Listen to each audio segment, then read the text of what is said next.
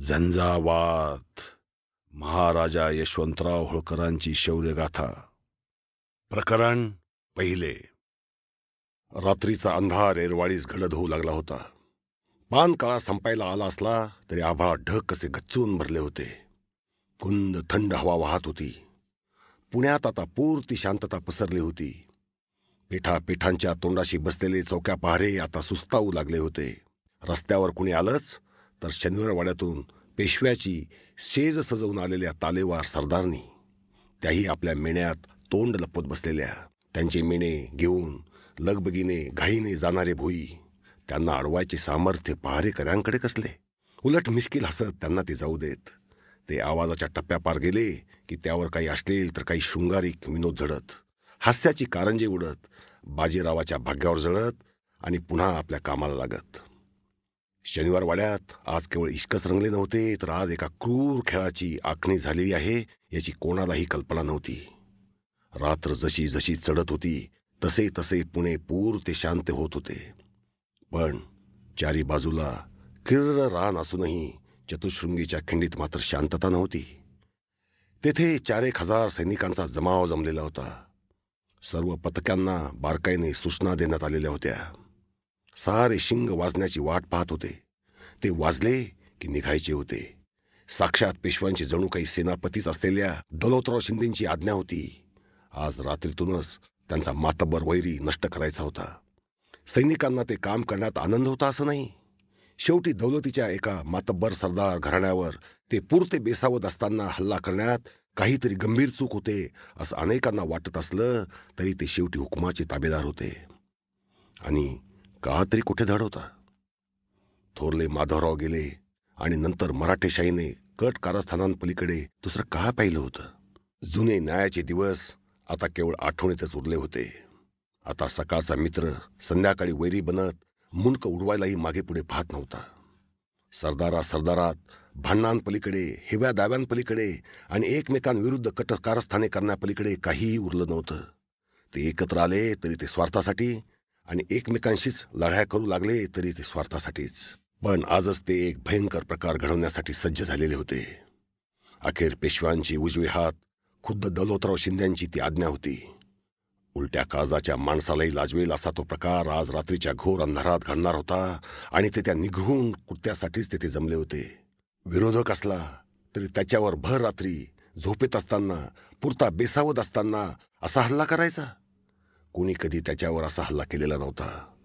अनेक जाणत्या सैनिकांच्या मनात खंत असली तर त्याचीच होती.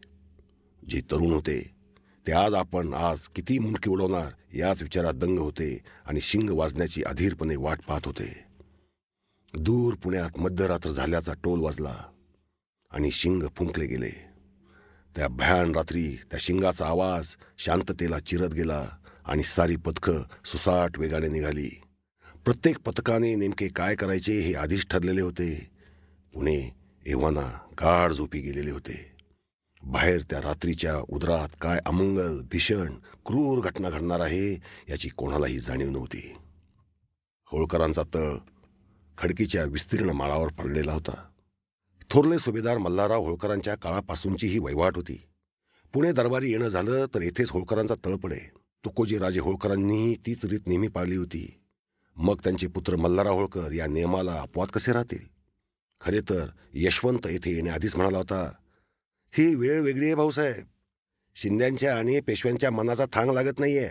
आपलाच थोरला भाऊ काशीराव शिंद्यांचा जसा काही हस्तक झालाय. तंड्या बांड मल्हारने मिशी पिळत विचारलं होतं मग सुचवतोस तरी काय तू? यावर यशवंत मल्हारकडे पाहत म्हणाला होता तू लाखेरीची लढाई विसरतो आहेस दौलतराव शिंदे आपला मित्र नाही. पक्का वैरी येतो आपला. पुण्याच्या एवढ्या जवळ यावेळी तरी तळ टाकणं मला योग्य वाटत नाही. त्यापेक्षा आपण आपल्या वापगावच्या किल्ल्यावरच मुकाम ठोकू. त्या अभेद्य किल्ल्यात आपण सुरक्षित राहू. मल्हारराव यावर हसला होता. तारुण्याचा सळसळता उत्साह त्याच्या चेहऱ्यावर उसळला होता नुसता. यशवंता माझ्याशी गाठ आहे त्या दौलतरावाची. अरे पुणे श्रीमंतांचे पेशव्यांचे आहे. आणि त्यांनी शब्द दिलाय की कसलाही दगाफटका होणार नाही म्हणून. काशीराव आपल्या शत्रूच्या दलोतराच्या गोटात गेलाय खरा. अरे पण त्याला परत आणायलाच तर आम्ही आतोय होळकर दौलतीचे अनेक प्रश्न निकाली लावायचे आहेत श्रीमंतांना मी दरख्वास्त देणार आहे. दौलतरावच्या उत्तरेतल्या साऱ्या आगळीकी श्रीमंतांना सांगणार आहे. दौलतराव पुण्यात कसलीही आगळी करण्याची हिंमत करणार नाही. अरे शेवटी दौलतीची राजधानी आहे आणि आम्ही या दौलतीचे इमानी सेवक. व्यर्थ चिंता नको. इथे काही होणार नाही. आणि काही झालेस तर आपली बलाढ्य फौज आपल्याबरोबर आहे. चांगला चिंगा दाखवू त्यांना. आपण खडकीला स्थळ ठोकू. वाबगावला राहिलो तर त्या विश्वासघातकी दौलतरावला वाटेल की आपणच त्याला भ्यालो. मल्हारराव म्हणाला आणि तो विषय उडवून लावायचा प्रयत्न केला. पण यशवंतने आपला हट्ट सोडला नाही. तो मल्हारचे मन वळवण्याचा प्रयत्न करतच राहिला होता. मग शेवटी मल्हारच निर्वाणीच्या स्वरात म्हणाला होता यशवंता आपण खडकीलाच राहणार. अटकेपासून तुंगभद्रेपर्यंतचा प्रदेश आपल्या घोड्यांच्या टापांखाली तोडवणाऱ्या अमित पराक्रमी तुकोजी राजांचे पुत्र आहोत आपण. असले नेबटासारखे सल्ले द्यायची हिंमत तू करतो कशी? मल्हारने तो विषय तेथे संपवला होता. यशवंत खट्टू झाला होता. त्यानेही मग विषय पुढे रेटला नाही. आणि होळकरांचा तळ शेवटी खडकीच्या त्या रानातच पडला होता. रात्र झाली तशी तळावर शांतता पसरली. पुण्याच्या नजीक आपल्याशी होळकरांशी कोणी दगा करू शकतो याची शंकाही कोणाला नव्हती. ते शत्रू मुलखात थोडीच होते. सारे निशंकपणे झोपी गेले होते. मल्हार आपल्या गरोदर पत्नी जिजाबाईसह त्याच्या तंबूत एव्हाना गाढ झोपी गेला होता. यशवंत आणि विठोजी मल्हारचे दोन्ही सावत्र भाऊ त्यांच्या त्यांच्या तंबूत होते. मोजकाच पहारा होता. यशवंत मात्र बेचैनपणे सारखी कूस पालटत झोपायचा प्रयत्न करत होता. बाजूलाच लाडाबाई छोट्या भीमाबाईला कुशीत घेऊन झोपल्या होत्या. पण यशवंत सारखा कूस बदलत असल्याने त्यांना जाग आली. का हो? झोपले नाही अजून? काय झालं? बरं वाटत नाही का? लाडाबाईने झोपाळू आवाजात विचारलं. मी ठीक आहे. तू झोप. यशवंत तिच्या डोक्यावरून प्रेमानं हात फिरवत म्हणाला. आपल्या मनात हे कसले काहूर उठले आहे हे त्याला तरी कोठे माहीत होते? प्रवासाने थकलेली लाडाबाई परत झोपी गेली. यशवंत डोळे टक्क उघडे ठेवून तंबूच्या कनातीकडे पाहत बसला. घोड्यांची फुरफुर आणि मागेच असलेल्या मुळा नदीच्या पात्रातून वाहणाऱ्या जलोगाचा मंद गंभीर आवाज सोडला तर बाहेर घोर शांतता पसरलेली होती. एकाएकी त्यांना दूर कुठेतरी अचानक माणसं मरण भयाने किंचाळल्याचा आवाज आला. पाठोपाठ चारे बाजूने तसलेच आवाज यायला लागले तसा यशवंत ताडकन उठला. त्याची पहिली धाव आपल्या तलवारीकडे होती. म्यानातून तलवार उपसतच तो बाहेर धावला. आपल्या छावणीच्या तिन्ही बाजू घेरल्या गेल्या आहेत आणि शत्रू कापाकापी करीतच पुढे सरसावतोय हे त्याच्या लक्षात आले. या साऱ्यातून वाट काढत एक मोठा जमाव घोड्यावरून झेपावत जवळ येतो आहे हे त्याच्या लक्षात आलं. त्याचे सारे शरीर क्रोधाने ताठरले. स्नायू टराटर फुगले. तो त्या दिशेने झेपावणारच. तेवढ्यात त्याचा थोरला भाऊ विठोजी तलवार उपसत त्याच्याजवळ आला. दगा झाला यशवंता दगा झाला. विठोजी ओरडला. दादा मल्हार भाऊच्या तंबूकडे चल त्याचा जीव धोक्यात आहे. यशवंत घाईने म्हणाला आणि तोही धावायला लागला. विठोजी संतापाने दात ओठ खात त्याच्याबरोबर निघाला. ती भरधाव वेगाने येणारी पथके मल्हारच्याच तंबूकडे येत आहेत हे आवाजावरून लक्षात येत होतं. एव्हाना होळकरांचे पुरते सैन्य आता जागे झाले होते खरे पण अचानक हल्ल्याने सर्वत्र गोंधळ माजला होता.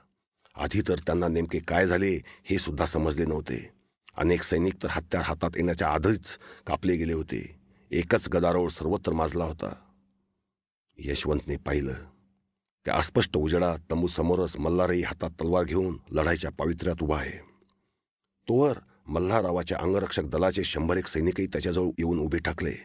मल्हार भोवती कडे करू लागले आणि त्याला मागे नेण्याचा प्रयत्न करू लागले. अरे हट! बघतोच मी एकेकाला. सारे दगा करतात. मल्हार त्वेषाने ओरडला आणि पुढे सरसावला. शत्रूची पतके आडवा येईल. त्याला कापत मल्हारच्या दिशेने येत होती.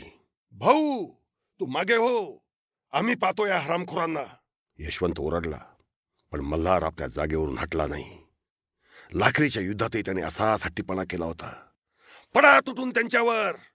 ते पथक जवळ येताच मल्हार ओरडला स्वतः पुढे धावत गेला आणि पुढच्या स्वारांच्या घोड्यांच्या पायांवर सपासप वार करत त्यांना कोसळू लागला. बाकीचे स्वार तोर पाय उतार होत तुटून पडायला सज्ज झाले. यशवंत आणि विठोजीने त्या घोर अंधारात शत्रूवर धाव घेतली. प्रसंग बाका आला होता. होळकरी सैन्यात नुसती अफरातफर माजली होती. पळायलाही शत्रूने दिशा ठेवली नव्हती. पण सैनिक हे काही दुश्मनाचे लक्ष नव्हते. ते सारे मल्हार आणि त्याच्या भावंडांच्या तंबूकडे एकत्र होऊन येत होते. प्रतिकार फारसा होत नव्हताच. त्या अंधारात नेमके काय करावे हेही होळकरी सैन्याला समजत नव्हते. शत्रू तर जय्यत तयारीत आलेला होता. फक्त मल्हार यशवंत आणि विठोजी त्या मोजक्या अंगरक्षकांच्या तुकडीसह एवढ्या मोठ्या बलाढ्य शत्रू सैन्याशी प्रतिकार करत होते.